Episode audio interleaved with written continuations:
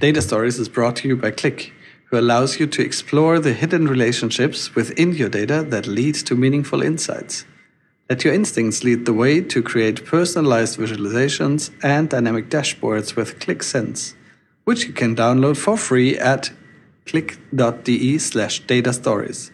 That's de slash data stories. Don't forget the data stories.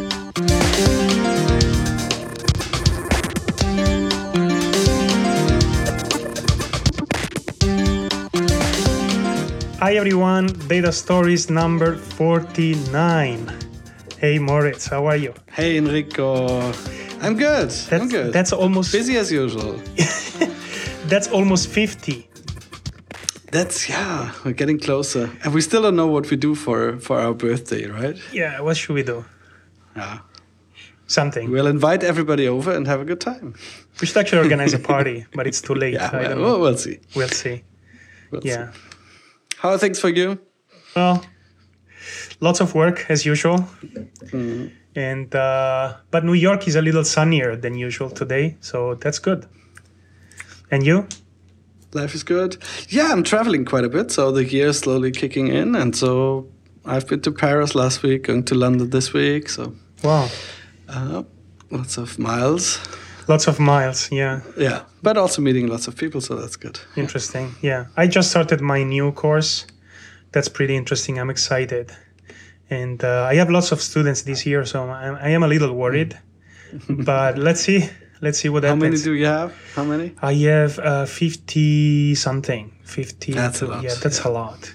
And considering that I assign projects to my students and uh, they have to develop some Viz applications, so that's going to be a lot of work. but let's see. Yeah, uh, interesting. You will see lots of different solutions, so keep us updated on that. Yeah, yeah, I'll try Maybe, to. maybe we should crowdsource the um, the criticism to the data stories uh, audience. yeah, that would be easier, Whole right? new teaching Just- concepts yeah. I could publish some polls and see, and and then assign, give grades according to to the votes. Yeah. Okay, exactly. So let's start. We have another special guest today. We have Scott Klein from ProPublica. Hi, Scott. Hello. Great to How be are you? I'm doing very well. I'm Thank so you. happy that you are here. And uh, we wanted to talk about data journalism for a long time. So we have a perfect person to talk about it today.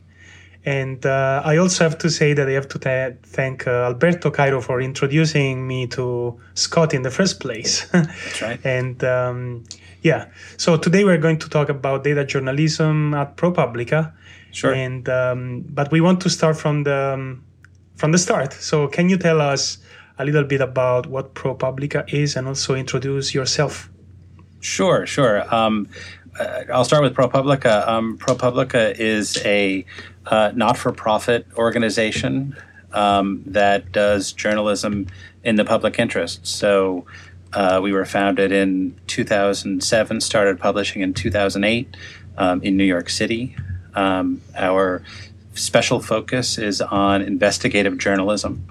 Um, you know, we sort of were started at a time when newspapers were um, really in a rough spot, um, and the feeling was then that um, the thing that was going to go first in the newspapers, as they were um, kind of in the midst of an economic collapse, would be um, the kind of long form, long term projects that really made big differences in the world. So ProPublica was founded um, to you know to try to preserve um, some of that work.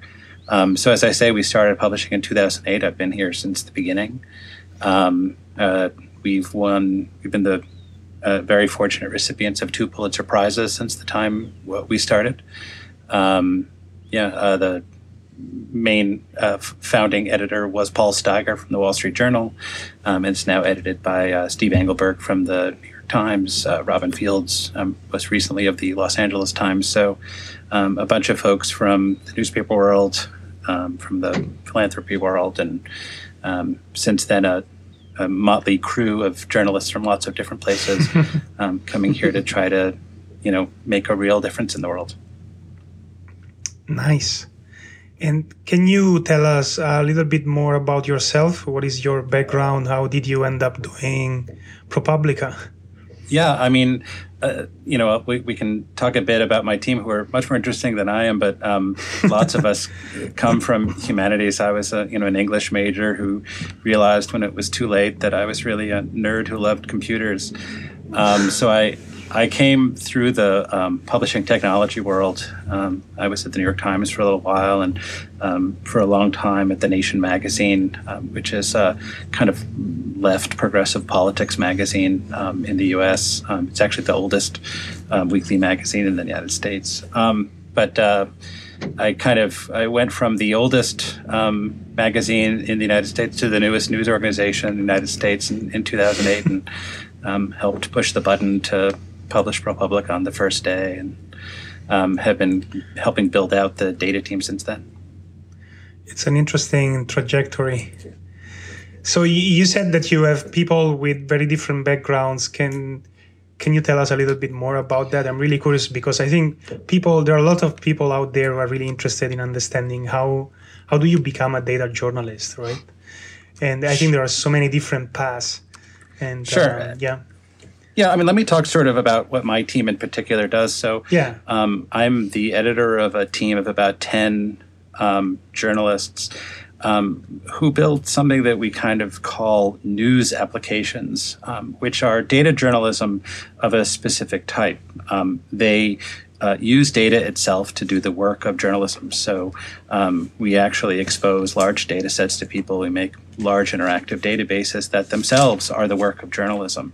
Um, so, uh, you know, the uh, an example would be a project we did called um, Dollars for Docs, which for the first time put together um, data sets from seven, now 15 um, pharmaceutical companies, which had been making disclosures about payments they make to doctors. Um, this project put all of those disclosures together um, and made it searchable for people. Um, so, you know, while we worked with a terrific reporter here at ProPublica to, to do that, um, the data itself um, became part of the storytelling um, and didn't just become an input to a, a long form newspaper story. So that's sort of just to kind of lay out what my team does. So, who they are they're kind of a mix of designers and statisticians and journalists and software developers.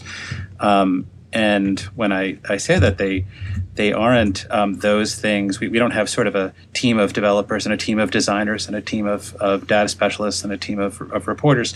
Um, we're all sort of responsible for to, to do each of these things for our projects.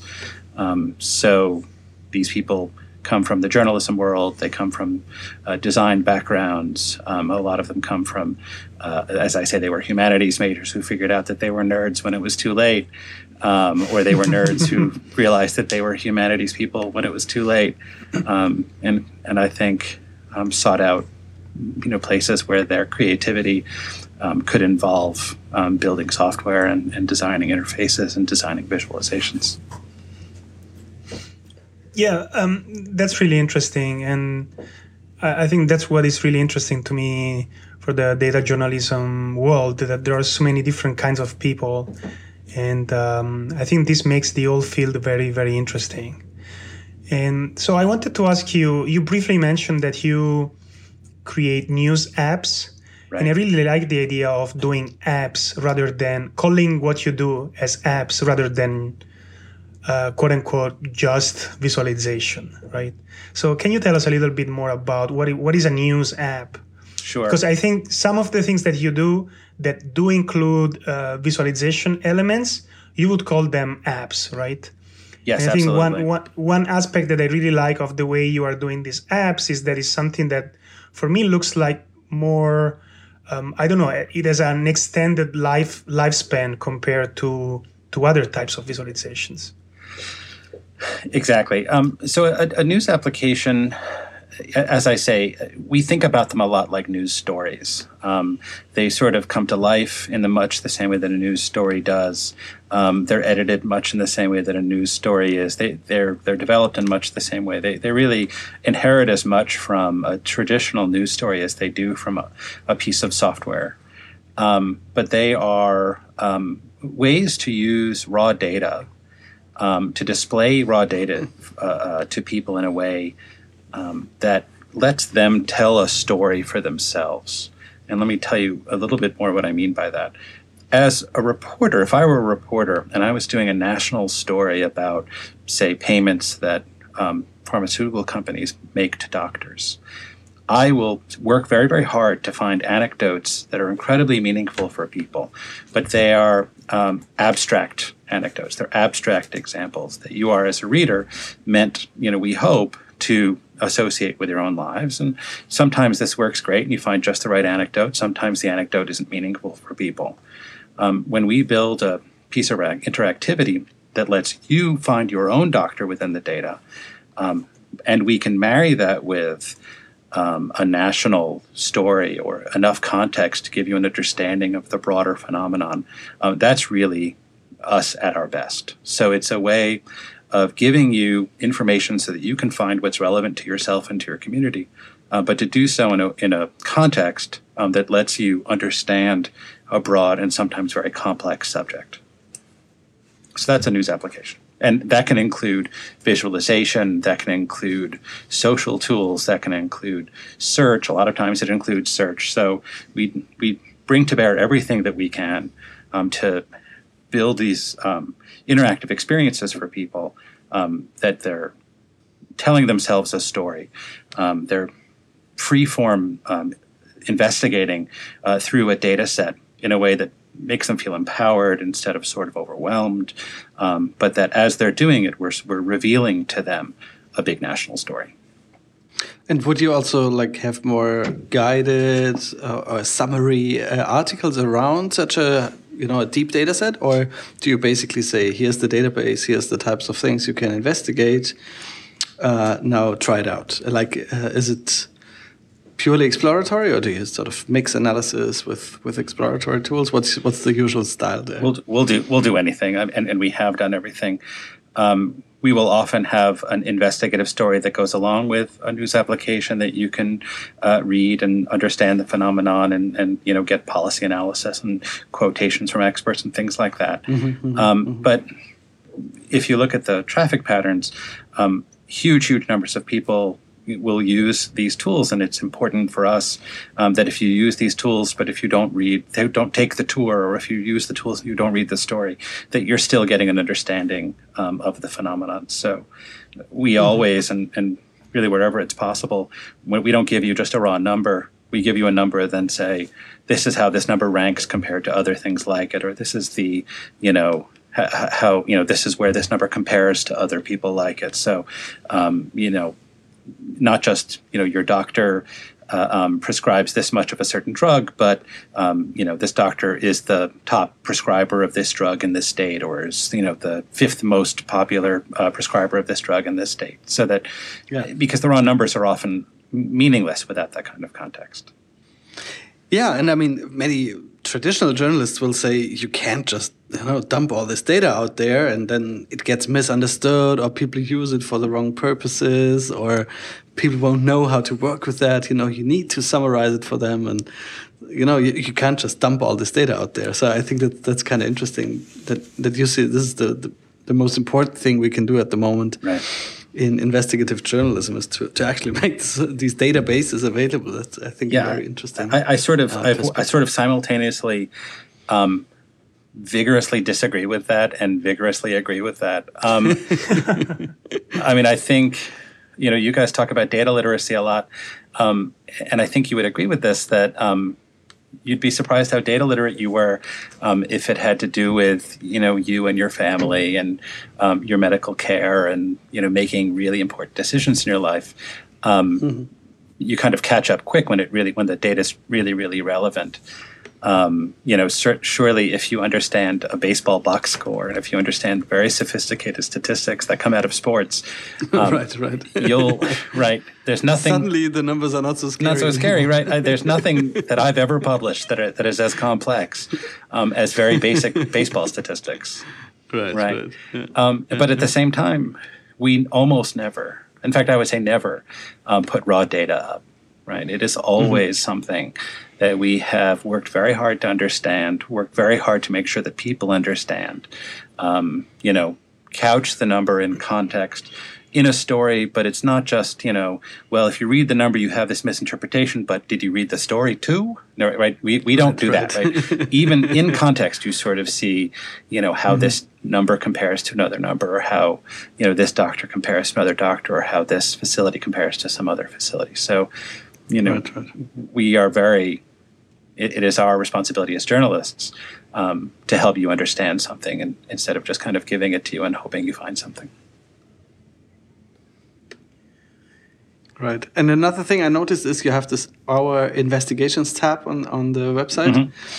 And there are like 30, 40, maybe 50 different Yes. areas or bigger themes you're continuously working on. Yes. And then you can see all the stories, like sometimes more than 100 stories related to one theme, like buying your vote, dark money, and big data. Or Yes. We are we are nothing if not tenacious. yeah, but I'd like to see that from more newspapers also that they you know build up these long like over months sort of this these bigger narratives you know instead instead of these isolated articles and you have to piece everything together and this sort of dossier type approach is is, is really interesting I think Yeah, I mean, ProPublica is very lucky. I mean, we're very fortunate. Um, you know, we don't. You know, one of my bosses has a metaphor about a newspaper as a as a big supermarket, and they have to they have to fill all the shelves, it's true and yeah. and we don't have. You know, a, we we only have an, an investigative, um, you know, aisle to fill. Um, Yeah. You know, so we can really you know focus our energy i mean we don't one of the things we sort of realized in our first redesign of the website is that we don't really have quote unquote politics and quote unquote sports and quote unquote media right we don't have desks Yeah. we don't have these kind of broad subject areas we have very specific investigations. So you know we have hydraulic fracturing we have dark money right? We don't have a politics section we have a dark money section. Same thing. Yeah. and so but it's okay if your front page doesn't change like on a day it, it's fine right? It's if there's It- no update on on one of the big investigations it will be the same. No, it changes every day. Um, Okay. But I mean, something that uh, I think I- I'm not sure who said it, but you know, one of the things that the data, the the news applications can do actually, you know, these are not uh, these are durable resources. Um, so these are not things that kind of pass um, uh, uh, into history a few days after they've come out. right Um, some of Yeah. the things, some of the things that we've built, um, like Dollars for Docs, or, or we made a um, an app that lets you look up waiting times in emergency rooms, um, are as popular today as they were, you know, the day they came out because these are, you know, it's still relevant and current information. yeah, this is But but here's a, a practical question: like, are- aren't you building up a huge debt of like hundreds of apps that need to be maintained and updated, and that you know that the the whole ship gets much more heavy, and it's much harder to do new stuff because you have to maintain the old stuff. Like, how, how do you deal with that? Oh, I mean, it's it's the one of the hardest things about the job.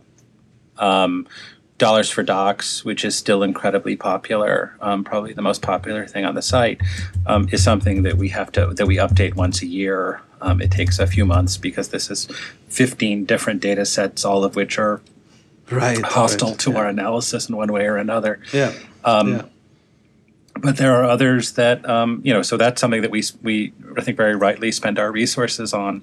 Um, there are others that we update a few times or for a few years, and then as the traffic sort of tails off, we we you know just kind of put our limited resources somewhere else and. You know, we put a sign on them that says this is this. You know, this is when we stopped updating it. It's something we think a lot about and something we're very careful um, to do uh, right. Um, a, a lot of times, especially as we got good at this, we started making it much more easy to keep these up to date. Um, so there are some. We, we have one nursing home guide um, that helps you see violations that happened in nursing homes in the U.S. That I think it's less than a day to keep up, to, to update. So there are things that, i- i- yes, debt is a huge problem, um, but you know there are ways that we can mitigate it. Um, and then and then when we can't, we we have to be very clear with readers. Um, about when we've stopped updating something, and you know Right, wh- right. what to Yeah, take. How current is this thing? Yeah. right. Yeah, but I I have to say that this is exactly what I like when we talk about news apps. I think that's that's really interesting, and even just focusing on on the visualization side of things, there are not many visualizations out there that have a very long time span, right? Right. That, that, that's right. I mean, I, I, I think that a visualization, at least in the most traditional sense, I, I think is is more like a news story. Right. You're telling one story. It has a beginning, a middle, and an end. Um, and then it sort of fades through time in the way that a news story does, um, Yeah. because you sort of designed it to be timely. You designed it to be um, something that's very relevant to right now. Um, Yeah. Whereas the things we build At the on- same Go time, ahead. if you build something that's highly data driven, I think there's even a, a better chance to keep it updated because, let's say, at the New York Times, they had this Iraq dashboard type thing where they would update always the counts of the deaths and you know things like this. So, ideally, you would build that once and just have a simple way of updating it um, with current data, right? Sure. I mean the you know the uh, there are data sets where you can make a simple workflow to keep it up to date Right. and there are data sets where you know you had to scrape or you had to you know keyboard in a lot of stuff or you had to Yeah. take you know a thousand PDFs and boil them down. I mean, so there are things that can't be simplified. But you know when things are simple for us, we, we keep it up to date uh, as frequently as we can. Um, but you know, it's it's actually it points to an interesting phenomenon that we found in the work that we do, um, which is that we we build these things. They are information resources as much as they are stories, and because we focus on communities and explaining uh, to people, sorry, where uh, you know a, um, a phenomenon compares or where it's ranked in a in a larger set of data it not only makes it more meaningful for regular people, um, it makes it meaningful for local journalists. So, one of the phenomena Ah, that we were very surprised by at the beginning and now really do our best to foster um, is that local reporters will take um, pieces of our data and do stories about them. So, we were talking about Dollars for Docs, um, which again lets you look up um, to see if your doctor is taking payments from pharmaceutical companies. Um, and uh, w- you know, we found that, uh, and, and I think it's 200 now, um, or it's upwards of 200 news organizations have done stories using dollars for docs data.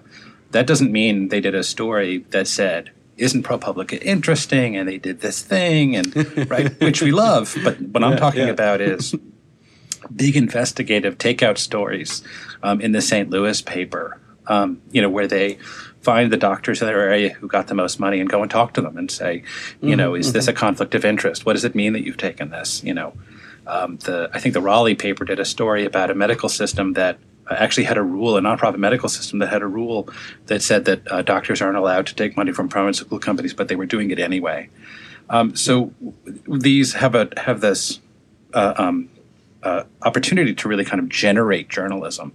And Yeah. I love ProPublica, but we're you know 40 people in a office in New York City, and you know we don't know anything about St. Louis. We don't know anything about Raleigh. We we can't do a story um, everywhere in the country, but these news applications give us the ability um, to be in all of those places because we're giving this information to local reporters. Um, we're spending the time to really understand and to make sure the data is bulletproof so they can trust the information and they can use it to base it uh, to, to base stories.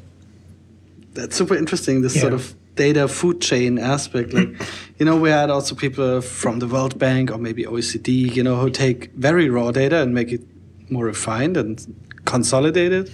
Then there's people like you who put that in a contextualize that information and edit it, but still keep it open. And then, as you say, you have maybe local journalists who produce very specific stories Right. for people who then share it, it's their comment on Facebook on that story, you know, and it's sort of these.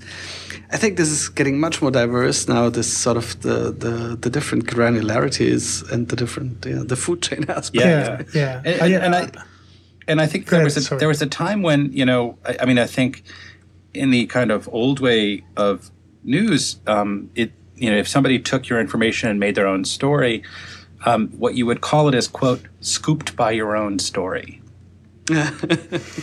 and you never wanted that. So if somebody followed up on your story, this was a tragedy, um, and you sort of had a meeting to figure out how to stop it from ever happening again. But I think one of the great things that, about being at ProPublica is, is that again our our mission is not to just make journalism. Our mission is to change uh, change things in the real world, to have real world impact. So when something like that happens in the St. Louis paper or the L.A. paper or you know a paper out in the country, without even necessarily letting us know they were doing it, though we hope they do, um, comes out with a story that's really hard hitting and makes change in a in a you know city that's far away. You know, we get very happy here. We we sort of get together and we say, how can we make this happen again? Um, so, mm-hmm. you know, now we're coming out with these things called reporting recipes, where you can read and we'll give you ideas for stories that you can do with our data. Um, we have yeah, yeah. we have these open generators. exactly. We have these open conference calls where you can call in and ask any question you want of the people who put the data together, so that you can understand it better. And a lot of those calls nice. are filled with people saying, "What's interesting here? What story should I do?" And that's great. It's important to us that we do it. Yeah. Yeah.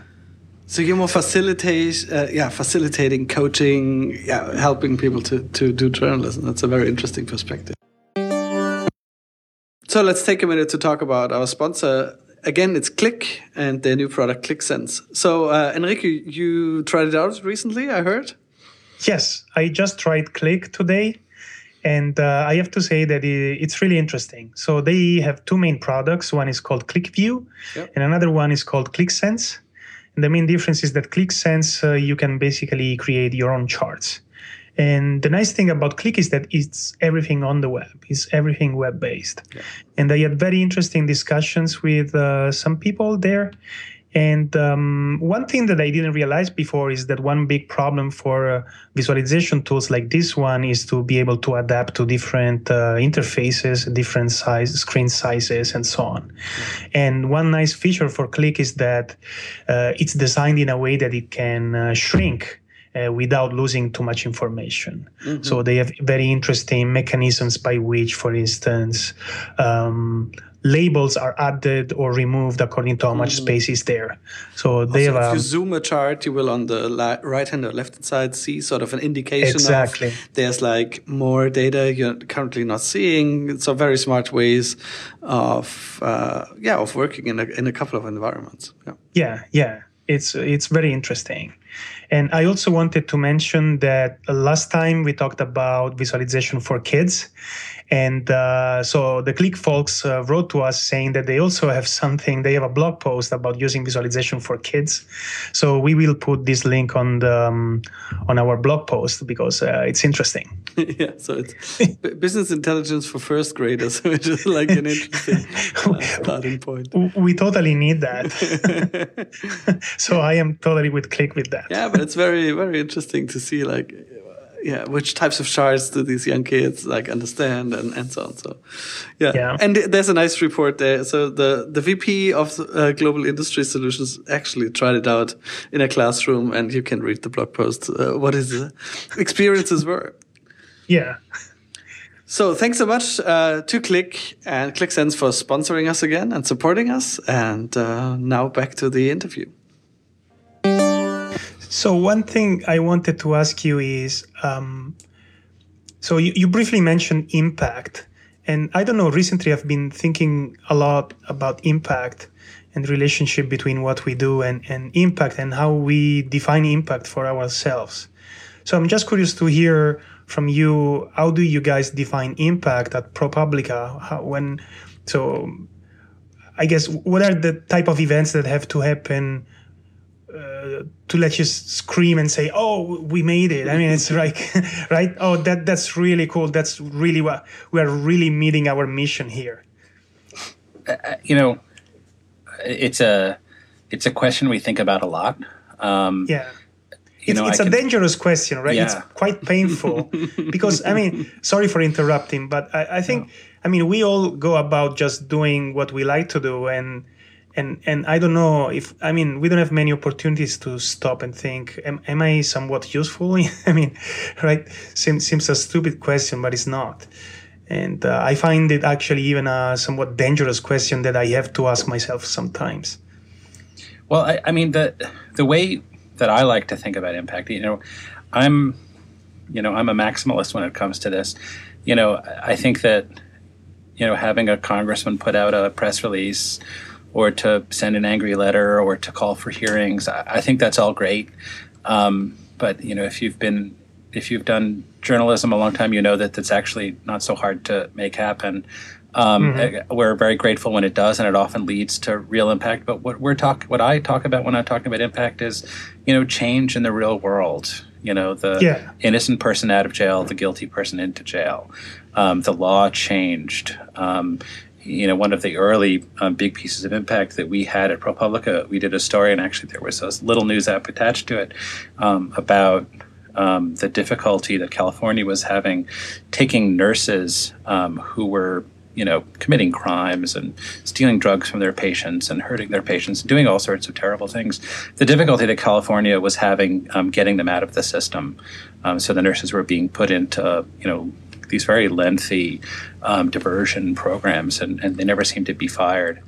Um, and we did a story in the Los Angeles Times on Sunday, one Sunday, and the next Monday morning, um, Arnold Schwarzenegger, then governor of California, fired the entire nursing board. Um, and it made real change, and, and that's what we mean, right? We mean, you know, the world is a different place because of the work that ProPublica did. Yeah, yeah. This is what I like. Yeah, very interesting. So, um, I wanted to ask you something about. I think everyone here is super curious about how do you how do you actually start a new project? I think we had also one question from Twitter from Lynn Cherny. Yeah. She said, "How do you pick stories to investigate?" And I would add to that, how how does a project develop on, on time? So, lots and lots and lots of ways, as you might imagine. Um, but ProPublica is a very reporter driven place. And the people who work for me, though they are called news application developers, um, they are very much peers with our reporters. They uh, they are reporters, right? They make phone calls, they write stories, they, in addition to kind of building these things, and, and really the software that they build, the, the creative act is the same as writing a story. It just comes out in a different form than a story. Um, so I'm talking about them as well. But um, it, ProPublica is very much driven from the bottom up. So reporters pitch ideas, the people on my team pitch ideas. Um, if I come up with an idea, it is uh, half a sentence. It's a you know um, you know legislative redistricting is is interesting. I think that you know we understand the statistics well enough to reverse engineer it. Go, you know. That's the entirety of the instructions that they get, and then as editors, we sort of help develop these ideas and help keep them on track. Um, but you know, the overwhelming majority of the cases, it's the reporters, the data journalists, the developers who are coming and saying, you know, I think this is interesting. I think, you know, I've got a source who's told me this. I, you know, this document set is coming out, and I, and I think we can find this story in it. Um, so it, again, it's it's all from the journalists and the developers up. So I'm really curious to understand how does it work then. So you come up with an idea, and um, not necessarily the the data that you need for this idea is is already there, right? Or easy to access. So how do you go about finding, or I don't know, discovering the data that you need? Because I think this is a major major part of being a data journalist, if I understand correctly. I mean, sometimes the discovery of the data or the knowledge that the data is there and that no one else has has done anything with it yet is the impetus um, that brings the developer or the reporter to us and say, "Hey, you know, we've got this data on." You know, nursing home injuries or something, and no one's done a project on it. Or we, you know, we have this uh, data that a reporter brought in and said, "Here's the uh, emergency room wait times," which actually turned out to be a, a key quality metric for emergency rooms in, in the hospitals. Um, no one's done anything with it yet. Uh, maybe there's something we can do, and we start sort of thinking creatively and whiteboarding. You know, what could we do with this, and what's the story that we're trying to tell, and what's kind of the nugget, and uh, what might bring people to it. How can we make this into a resource? Um, so sometimes it starts with the data. Sometimes it starts with a question.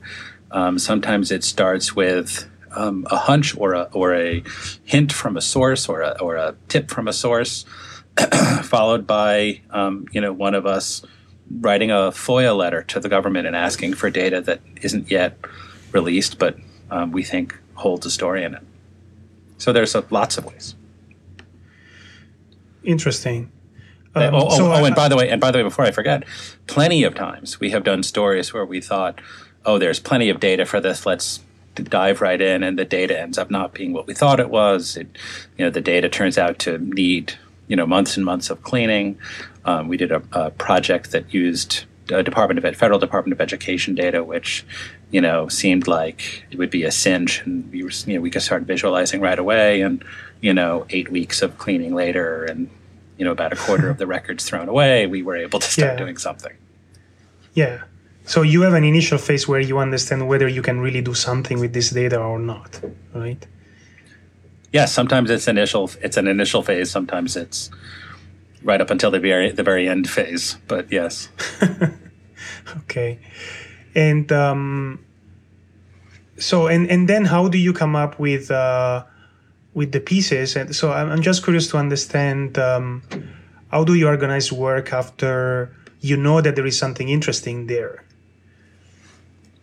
um, like I said, the department is a lot like other other uh, teams of journalists. So I am the editor. I'm the people who work for me. Their title is developer, but they're a lot more like reporters. Um, and what they're tasked with doing is um, making phone calls, finding the people who are the experts in this topic and talking with them. Help me understand what's interesting about this. I looked at the data and I don't understand this. Can you explain it to me? Um, so it is a process of talking to and listening to um, academics, scientists, um, experts um, in the field, um, so that we start right. That's sort of prerequisite to starting to kind of play with the data, because we don't can't really play with the data if we don't understand it. Um, so that's an enormous part of it. Does that, I answer your question? Yeah, absolutely. And actually, I think this part is really interesting because, of course, you are taking responsibility of, um, I don't know, taking a data set and extracting information out of it and communicate it to a very large public, and probably trying to argue something on top of this data. So I think it's it's very dangerous doing. I mean, if you don't do all the good work that is needed in order to understand whether uh, I don't know everything is understood very well, you might actually get in trouble. Is that correct? Oh, there's no there's no question, um, and I think that I mean, I would be super scared to publish data the way you do it, and uh, right. I mean, sometimes the things you do are very strong statements, and uh, yeah, and you never know what kind of reactions you can get. Well, I mean, we, we, we never, the very few times we've put something up because we thought that we were right and we thought we knew the things very well and we didn't show it to somebody and say, have we understood this correctly? Um, you know, the, our, uh, our average goes down when we do that. Um, Yeah. You know, when we, when we've made mistakes, and, and thank God we haven't made many, um, when we've made mistakes, it's invariably because, you know, some part of this process broke down. The process of talking to someone, even when you think you know, um, talking to someone, you know, who's in a position to push back against your point of view, to tell you where you're wrong, to make the counter argument, um, to help you sort of make sure that um, that you've understood the information that you're telling a fair and, and, and accurate story um, with the information. You know, we do that every time. That's absolutely required for everything that we do. Um, it, Did you ever have to retract or, or fundamentally edit a data set? Did that ever happen? uh, the, only time that it sort of happened in a big way, it's the internet, so I think it wasn't up for more than five minutes, but we. uh, Can be enough to be five minutes. No, but it, you know, uh, one of the things I think if you go to any reporter, um, any good reporter in the country, and ask them, um, you know, what was their last correction, they'll be able to tell you verbatim because they Yeah, they're yeah, sort of etched in your heart. But um, uh, we put up a data set of some campaign finance information. It was literally up for five minutes or less that had sort of a miscalculation. Um, And, uh, you know, luckily there was Twitter, and many of our colleagues um, wrote to us and said, hey, I think you've done this a little bit wrong. And we took it up, took it down, put it back up the next morning. But, um, you know, so all's, all's well that ends well. But again, that was something where we thought we knew exactly, we thought we understood it perfectly, and and you know what could go wrong. So we we pressed go, and and that's a, a great lesson to learn. Yeah, Yeah. but that speaks for the for a healthy environment. If people, you know, point it out immediately, so that means they are critical and sort of think it through and, and let you know, which is great. No, exactly. That's exactly right. Yeah, and I'll yeah. tell you, we, That- we'll, that maybe we'll never make ties to a question. Sure. uh, Jon Schwabish had, and um, so he asked on Twitter, "What are your thoughts on publicly documenting and providing data sources and statistical models and methodologies?" And I think that's a very interesting one. Sure. which has been discussed quite a bit in the data visualization community, but nobody really takes any concrete steps, I feel.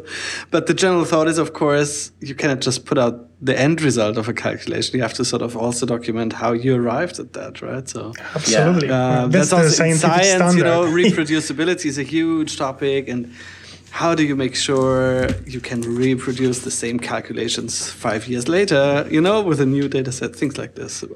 Any thoughts on this? How, how do you handle that? Yeah, I mean, we take it incredibly seriously, and, and we have a methodology story that goes with um, all of our data journalism work. Um, either we explain the methodology, you know, right there on the page itself, if it's a short one, and if it's long or requires a calculation or something, um, we'll have a separate story. Um, or if it's very complex and technical and we don't want to bore regular readers, um, we'll put it into its own post. But I, I would say that we either do a methodology post every time or, or close to every time.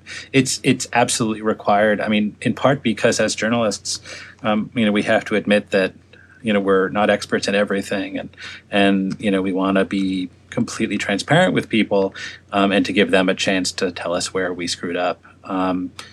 So we do methodologies for absolutely um, everything, and, and in fact, um, you know, I can find I can show you examples of data journalism done, you know, back in the 1970s that had, you know, a little box on the printed page that had a fairly technical explanation of exactly how the numbers were gotten to. So it's actually part of the tradition that we've inherited from our kind of you know forefathers, the you know and foremothers to you know to really explain to readers even in a technical way um, how you did something um, so that they can repeat it so that they can um, you know take the other data and use those uh, this as an example or to just say hey you know you screwed up.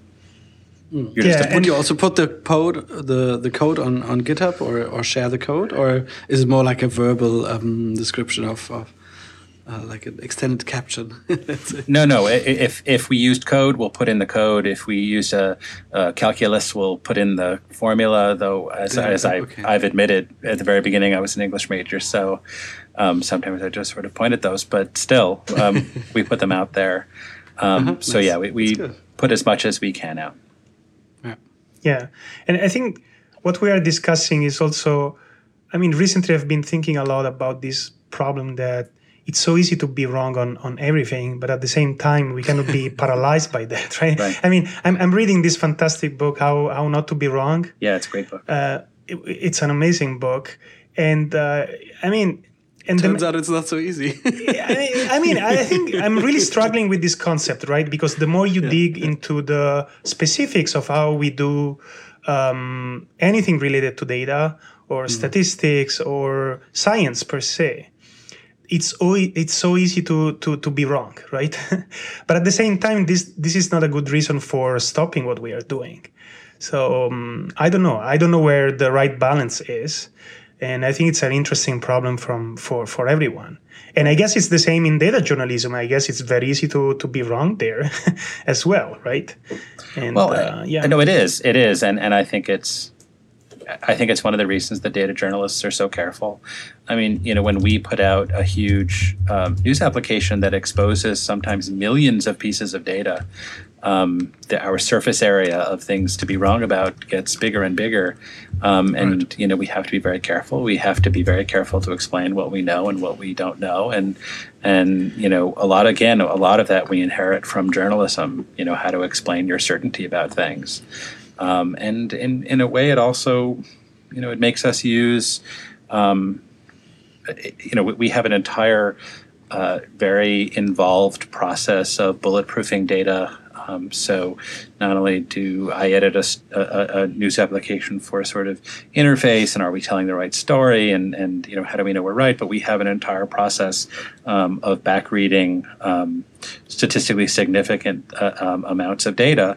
Um, you know, from all the way back to the source, we have a second person. Um, what I'm trying to explain here is we have a second person um, who tries to go back and redo all of the calculations that went into a data set to make sure that they come up with the same results. Um, Fact checking, Fact-checking. exercise on data. Right. So, you know, we're incredibly careful, um, and we don't uh, we don't draw conclusions that are not, you know, very well supported. Um, so Do- it's great. Do you also test? Do you beta test with users if let's say you could have all the statistics right. You could use all the technically right terms to describe things. You could have a lot of disclaimers and asterisks, but still people could understand the wrong thing, right? right? Because I don't know, they jump to conclusions or some of the words you use maybe they overgeneralize suddenly right. or something like that. D do you test that? Like, do you expose uh, people on the street, let's say, or, or some, Just some some guinea pigs to to um, let's say a new tool and, and see how they interpret it? Um, not enough. I mean, the the time they, that they we've stop done people that on the street. Right. yeah. The time that we did that, the time that we've done that the most formally is actually one of our one of our best projects, and it was amazing and this sort of incredible experience to watch people narrate their way through one of our projects. And mm-hmm. you know it's sort of, i'm sure you guys have both experienced this. Um, you ask them you know you know how do you get from place to place in this? Or how you know tell me mm-hmm. what you understand about this page. And their responses are so different than you thought they would be. Um, you know a lot of times you know it's it wasn't even on your list of things that to worry about you know are the things that they see and don't see. So we need to be doing a lot more of that I think it's very fascinating, and often it's yeah, it's just you do it somehow in between to verify something, but it would be great if it were more um, part of the process. Uh, but yeah, that's I'm working it's, very. It's the same for me, you know. I always say like, oh, it would be fantastic, but then with every new project, you have to really work hard to fit that in. Yeah, yeah I, what I liked about it though is that it, you know we can have a lot of back and forth and a lot of debate here and I think everywhere about design decisions. So, you know, and on some level, it becomes down to aesthetics and say, well, you know, you like this, I like that. But then with mm. the hmm. user testing, it, well, if no one saw that menu bar, it's just got to go. Like it doesn't matter if you love it. Like even the person who exactly. made it says, well, I loved it, but it's got to yeah. go. Yeah. No one sees it. Nobody knows how to use it. Yeah. yeah. Exactly. Yeah. yeah, yeah. This reminds me is something I I always say to my students, I actually, said this thing yesterday in class, that when you do this, you have to be ready to trash whatever you've done. Yeah. That you have to build something in order to understand whether it works or not. And then it doesn't work, it's okay. But so the outcome is that you now know it. You know better what you need to do. Yeah. So I think this kind of mindset is really useful. Kill your darlings. Kill your darlings. Exactly right. it's hard. Sometimes it's really hard. Right. It is. Um, Sometimes it is, but a lot of times those darlings sort of come back in different ways. I mean, it's code and it's design, and it sort of comes back as a slightly different creature and for a different project. But you know, things get reused. Yeah. So what, what's more important, like in your mind, to get things absolutely right the first time around and then put it out there and then it's there, or are you more in favor of putting out a, a almost sloppy or at least very reduced first version and then iterate uh, publicly on it? We try to put everything out as perfect as we can make it, but we are open minded to the idea that we may not be right. Um, so we did a project. I, will give you an example, and it's sort of it's gone from the internet, the the earlier version. But we did a project about um, the way that doctors prescribe drugs and bill Medicare for it. So we are able to see this because Medicare pays for the drug. So it's not the entire country, but it's this you know huge set of, of people who are over 65 or who have disabilities. And we can see how just about every doctor in the country, or many most of the doctors in the country, prescribe medicine. Um, and we had this idea um, that um, how you prescribe like your peers in the sense that you know how much of a certain kind of set of drugs you know uh, you know uh, you know how much you are like your peers said something about you. And if you were you know some sort of far outlier then you you know somebody might want to talk to you about that so we made all of these visualizations um, using Euclidean distance and all sorts of really exciting math. And we made all of these beautiful, these things called herd charts, like a cow herd. Like, so we were very excited to sort of show like where okay. you were relative to the herd. And we published it and we were very, very happy with it. And it was very clear from the very beginning that no one understood anything that we put out. and if we had user tested, we would have known before we published, and that would have been great. Um, but yeah. you know, it was not getting the traction we kind of expected. But you know, we started you know right away thinking about how we could make this more simple. Um, we kept some of the idea of how you prescribe like your peers, um, but replaced it with much more straightforward um, mm-hmm. bar charts that kind of show, you know, I think much more easy to grasp things. Um, so it's sort of both. We went out with you know the numbers were all right. We had done the calculations and the code right, and I think it was quite beautiful. It was really arresting to look at. Um, but I think that we weren't really communicating what we wanted to communicate with people. So um, we killed many, many darlings that day and, and replaced them with with bar charts, which well, we're all happy. I think you know it, it did much better. yeah, and I think the whole idea of user testing this kind of visualizations that go on the web for story visual storytelling it's an interesting research gap that i don't see covered by by current research in general. Yeah, and it's not part of traditional journalistic repertoire. You know, we, we yeah. have to keep that in mind. It's I mean the, the main back channel was maybe letters to the editor or right. something, you know. yeah. But in no way was there this idea of like, well actually we don't quite know what we're doing. Let's ask the readers. You know, that, that would be like in a traditional newspaper. Yeah, but this is fantastic, right? That's a big change and and I mean, I don't know, we are empowering people with these tools and uh, as we said before, this is also related to increasing visual literacy or data literacy, right? right? As more people are exposed to these things, the more they will learn.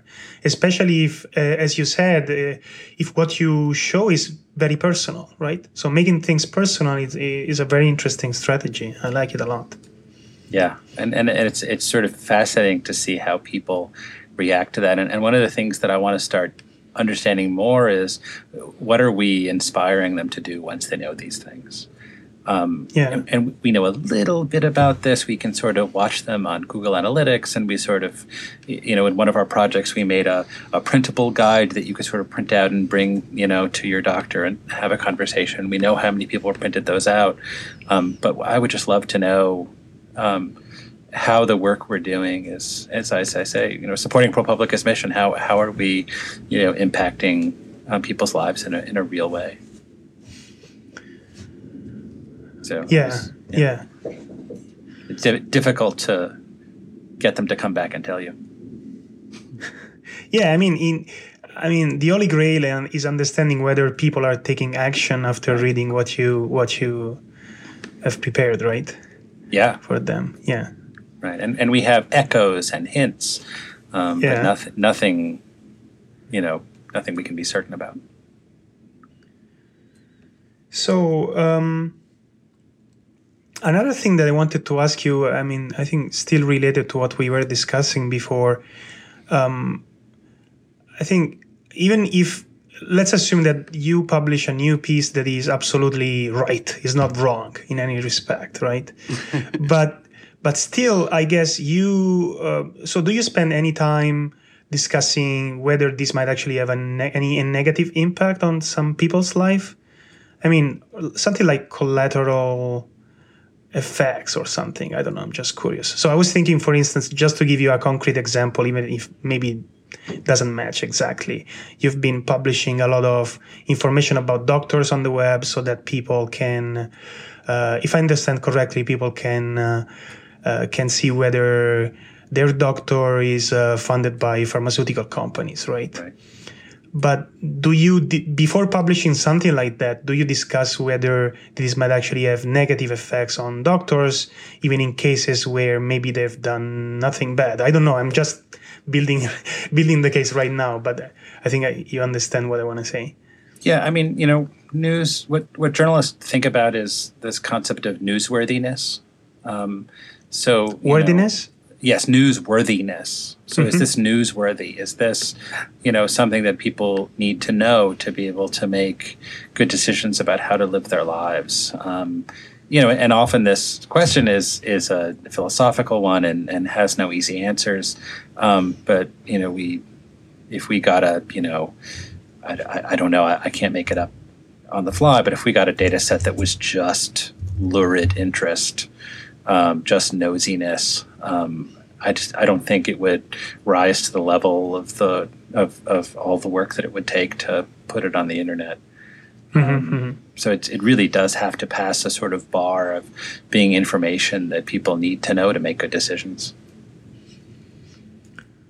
Right. The, I, I, would imagine there's a gossip app. I mean, uh, for instance, here's a great example actually, and I don't and I don't see ProPublica doing this.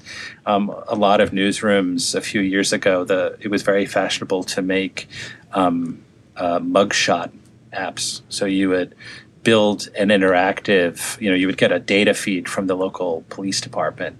That's true. Yeah, yeah. And uh, and it would just be, you know, here's all the people who were arrested last night, um, because that's a public record. Um, and often it's obviously you're seeing people at the worst day of their lives.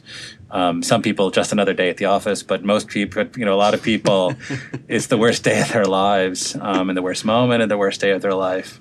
Um, and you're sort of publishing that um, via live feed. And I understand. I know know some people who built these, and, and you know, it's they're very popular, and and I think some newsrooms were building them in a in a desperate effort to make money. But um, I don't think ProPublica would ever do that. Um, Mhm, Just not. It's a it's a it's too much work for it to be, um, you know, a get rich quick scheme for us. Yeah.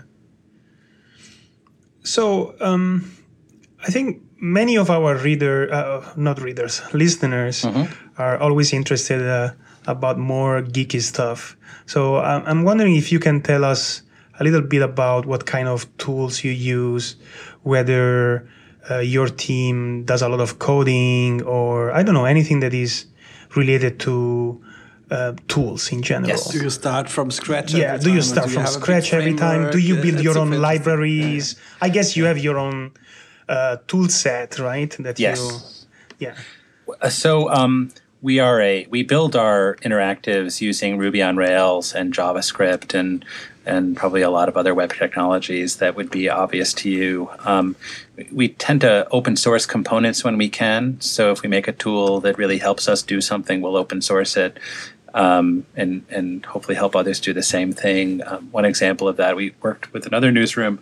Um, it actually turns out that taking maybe you guys know this, um, taking structured data like a, a table of data um, out of a PDF is this incredibly difficult thing to do. Um, because the PDF is a, it's essentially a, a position language. You know, where does this character go relative to the lower left hand corner of the page? So, even if you take an Excel spreadsheet and print it to a PDF, the PDF language does not know anything about the structure of that data. So to get it back They out say again, PDF is where data goes to die. right? Yeah. So this There's is a so problem. much data in this in PDF. yeah, it's the biggest. Yeah. It, it's really quite incredible. Um, and we do a tremendous amount of this. We do a tremendous amount of taking data out of PDFs, a tremendous amount of web scraping. Um, so a lot of the tools that we build for ourselves in open source are related to those. But so the PDFs are a very difficult problem, and, and for dollars for docs, you know, there are these multi-thousand page PDFs um, that you know we have to figure out what to do. We have to cope with. Um, so, in concert with an, another newsroom um, in uh, Buenos Aires and an organization called Open News, um, we built a tool called Tabula, um, which is a little Java app you run on your desktop, and you can load a PDF. Um, and it will try to find the tabular information on a page and then uh, export it Cool. structured for you. So, um, you know, we built that sort of thing, um, try to open source it as much as possible. Um, a lot of times we use things like, uh, uh, you know, MySQL and Postgres and uh, QGIS and, and a lot of the open source toolkit um, that I think would be very familiar to listeners. Um, and, and also we'll build a lot of things ourselves. A lot of times, if there's an existing tool to do something, um, we'll kind of think our way into a more difficult task so that we'll build it our own, ourselves. Um, you know, if something's too easy to do, sometimes we'll, you know, try to be more ambitious and build it ourselves. Sure. And um, so people who come working with you, do they get some training uh, directly within ProPublica or they are already skilled in all these kind of technical things? I, I- like I said at the top, there are sort of three legs to the stool. There's design, you know, to, to be a great news app developer. So there's design, there's software development, and there's sort of journalism slash data journalism. Um, and I find actually that the easiest of those three to teach um, is the coding part. Um, yeah. the hardest part. I mean, design requires talent, and you know, journalism isn't something that everybody can get used to. And thinking journalistically, um, and you know, calling people on the phone and asking them the questions they don't want to answer. Right? These are things that not everybody can do. Um, coding, you know, not only because I think the people who work for me are are amazing and brilliant, uh, but because we're writing code typically to a framework um, a lot of things have become much easier and we're able to do much more quickly. Um, you know, so Rails or Django or Backbone um, have made really good decisions about things.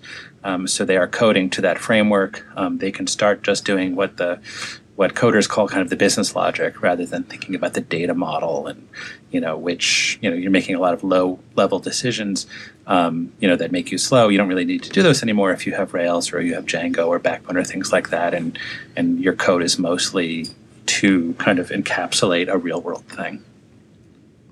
Mm-hmm. do you use r a lot? I know that r is very popular uh, at new york times for instance.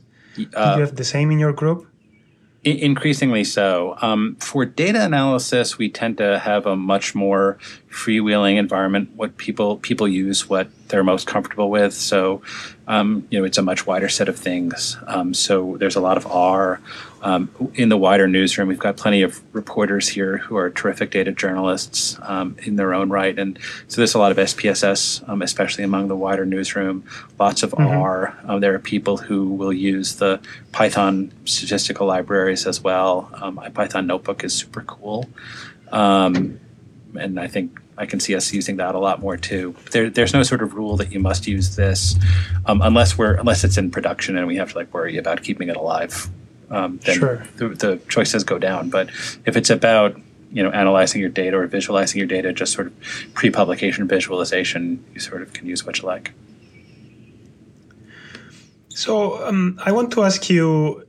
I'm sure that some of our listeners are people who want to become data journalists.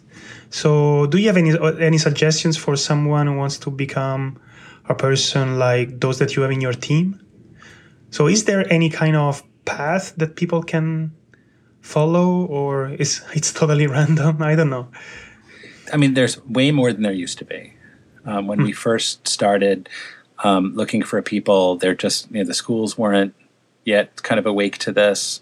Um, we kind of people had to uh, sort of make themselves, and and we we had to.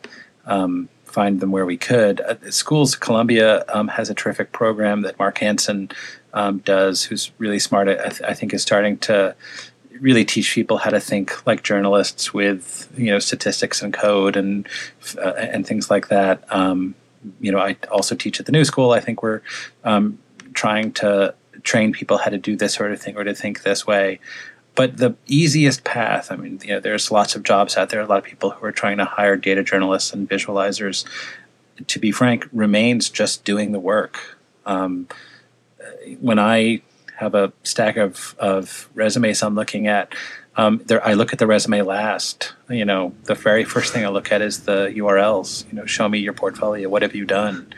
Um, you know, if it's something I've never seen before, something that's just very artfully done or carefully done, um, then I look at the rest of the application. It's the URLs that matter most. It's the work that matters most. Um, yeah, I so, think this is a very interesting general trend that portfolios tend to count much more than whatever kind of degree you have. I don't know. Yeah, well, well, there are no degrees for data journalism, or, or at least not. Oh yeah, so uh, yeah, that helps. So and and the resumes, you know, it has i mean the kind of data journalism i do I, am an amateur historian so data journalism has been around for hundreds of years but the kind that we do is new enough that there's really nobody has been doing it for you know a decade. So you know what matters most is that you have interesting urls and if you have them on your own blog versus having them in a big newsroom um, it doesn't matter to me. Sure.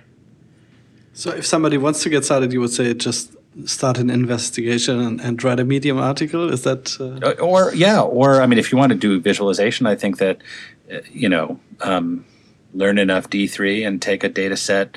Um, from data.gov or that in, from a, mm-hmm. a, municipal data contest or any of these other places, these government and corporate sources that are putting data out, um, and find the story that's hidden inside it and either tell it narratively on Medium or visually, um, you know, using D3 or even in Tableau. And, you know, I, I, think that you can show what kind of visual and what kind of journalistic thinker you, you are, um, you know, without a tremendous amount of, of experience behind you.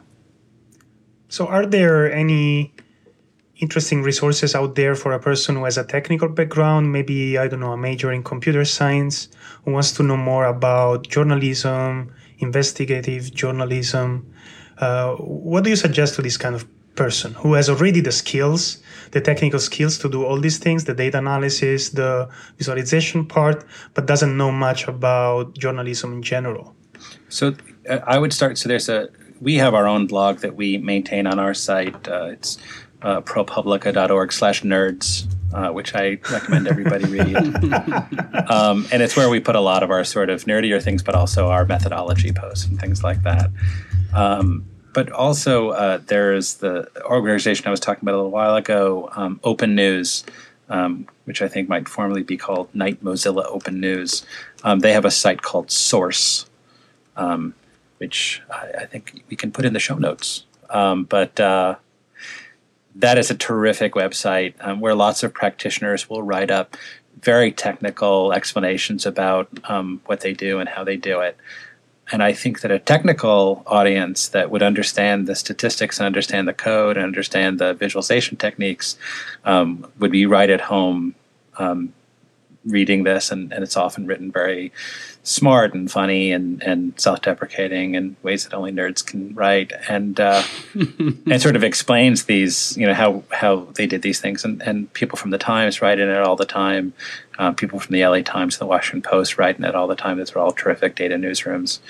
Um, and it's these are great places to start.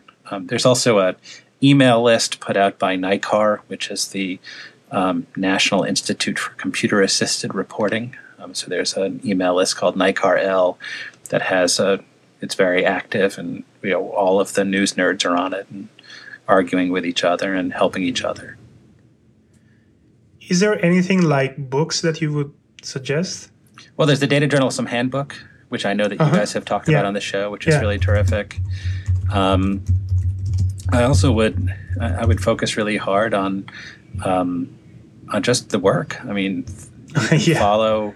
You can, you know, I, I had it's to out there, right? It's there, right? I mean, I, I had to assemble a sort of list of really good data newsrooms that talk about their work a lot for the class I taught last semester, and you know, there are Tumblrs and Twitter lists and Pinterests and you know all of the data visualization teams and the most sophisticated newsrooms are, are not secretive about their work and are sort of explaining what they did and and you know, the New York Times has one where they will put up um, first drafts of their visualizations, which are often hysterical, often beautiful all themselves. So. Okay, um, I think I would conclude here. Moritz, do you have other questions you want to ask? No, but it's been super fascinating. I, I think yeah. that's yeah, it's super interesting, and and uh, I really love the work you're doing at Pro ProPublica. Thank you.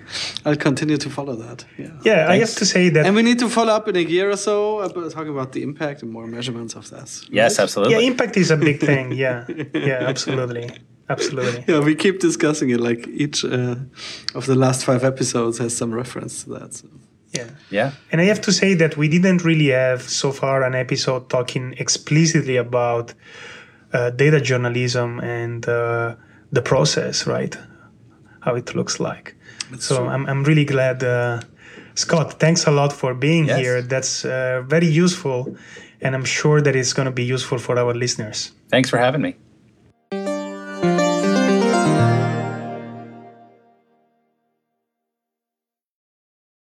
Data Stories is brought to you by Qlik, who allows you to explore the hidden relationships within your data that lead to meaningful insights.